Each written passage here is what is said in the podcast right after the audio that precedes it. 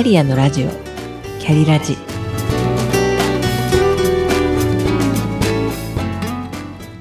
この番組は自分の中の多様性と可能性を最大限生かしてしなやかに100年生きたい。そんなあなたに向けてお送りする聞くカウンセリング番組です。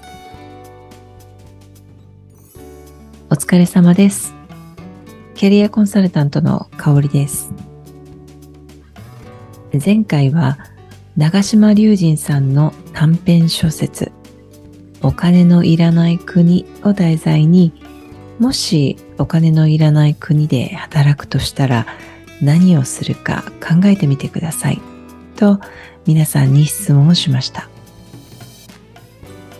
少し前回の補足をします。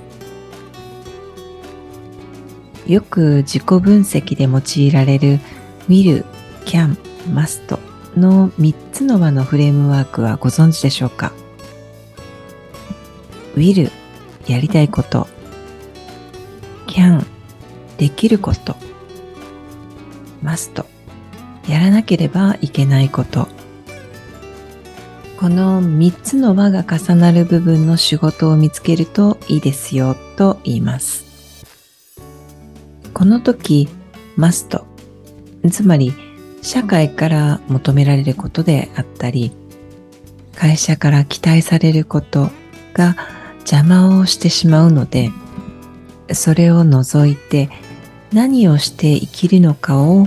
見ると can だけで考えてみるのがお金のいらない国で働くとしたら何をするかにあたります。will というのはやりたいこと自分が好きなこと楽しいと思えることです。楽しいことをしている時は時間があっという間に過ぎますし一日の終わりに疲労感も感じません。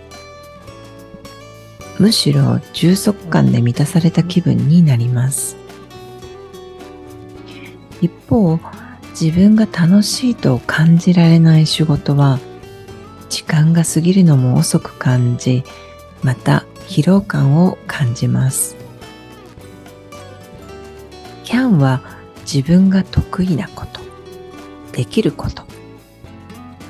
得意じゃない向いていない仕事はモチベーションが続きませんし結果も出づらいです。楽に簡単にできてしまう自分が得意なことは何かを思い出してみてください。最初から転職に出会える人はごく少数ではないでしょうか。子供の頃から目にしてイメージできる仕事。例えば幼稚園や保育園の先生。小学校に入れば小学校の先生。野球やサッカーを習っていればプロになりたいとイメージしやすいですがそうでない職業の場合は子供の頃から一生の仕事を意識させ計画的に準備を進めさせようとするのはキャリア教育の弊害です。高校生ならまだしも小学生に将来の夢や職業を言わせるのはドリハラ。ドリームハラスメントでしかないと私は思います。そのせいか高校や大学卒業時の最初に一生続ける仕事を見つけなきゃいけないと思って焦ってしまう人がいますがそれは一種の転職病みたいなものです。大学卒業時に志した仕事をずっと続けている人は私の周りを見渡してもほぼいません。いくつかのお仕事を経て転職に出会える人の方が多いです。大学時代の私もキャリアコンサルタント、ましてカウンセラーになる未来は全然描いていませんでした。今日はまさかの転機が転職につながることもあるというテーマでプランニング通りのキャリアではなく予定外の転機が後に転職につながることもあるというお話です。私自身のことで言えば何度かの転機となる転職すべての経験があって今があると実感していてあの仕事この仕事たくさんの出会いに無駄なものは何もなかったなと思えます。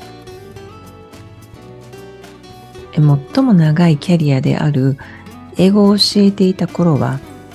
生徒の保護者から先生の転職ですよとよく言われたものでした。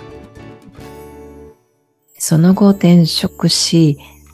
前職は業界も仕事内容も全く異なりますが自分に向いているポジションを自分で作っていったとも言えます。今振り返ってみると開発に携わる仕事だったからそれができたのだと思いますし大きなプロジェクトの大変さはありましたがやっぱり楽しかったです。新卒で入社した会社で20年30年働いている方である転機がきっかけで転職に出会えた人の例をご紹介します。ある方はもともとはエンジニアだったのですがなぜか営業部に転属になりました。ご自身は最初はなんで自分がと思ったそうですが社員の大半がエンジニアのその会社で技術的な知識を持ってお客様に説明できる営業というのはお客様にとても信頼されます。会社の戦略としては良いマッチングの一例だと思います。また別の会社のある方もエンジニアだったのですが人事部に転属となりました。エンジニアとしての仕事の誇りを持っていたこの方は当初この人事を受け入れられなかったとおっしゃっていました。けれどもお話を伺っているとエンジニアたちのことも共感できて広い社員教育も任せられるその人こそ適任だと白羽の矢が当たったこの天気もまた後にその方にとって転職につながりました。いかがだったでしょうか？天職にたどり着くためには何本もの道が用意されていて最短最速の道を選ぶ人もいれば寄り道をしながら目的地にたどり着く人もいます。一本だけが当たりというものではないですよね。どの道で行ってもそれぞれに楽しさがあると思いませんか？本日はまさかの転機が転職につながることもあるをテーマにお話ししました。今回も最後までお聴きくださりありがとうございました。それでは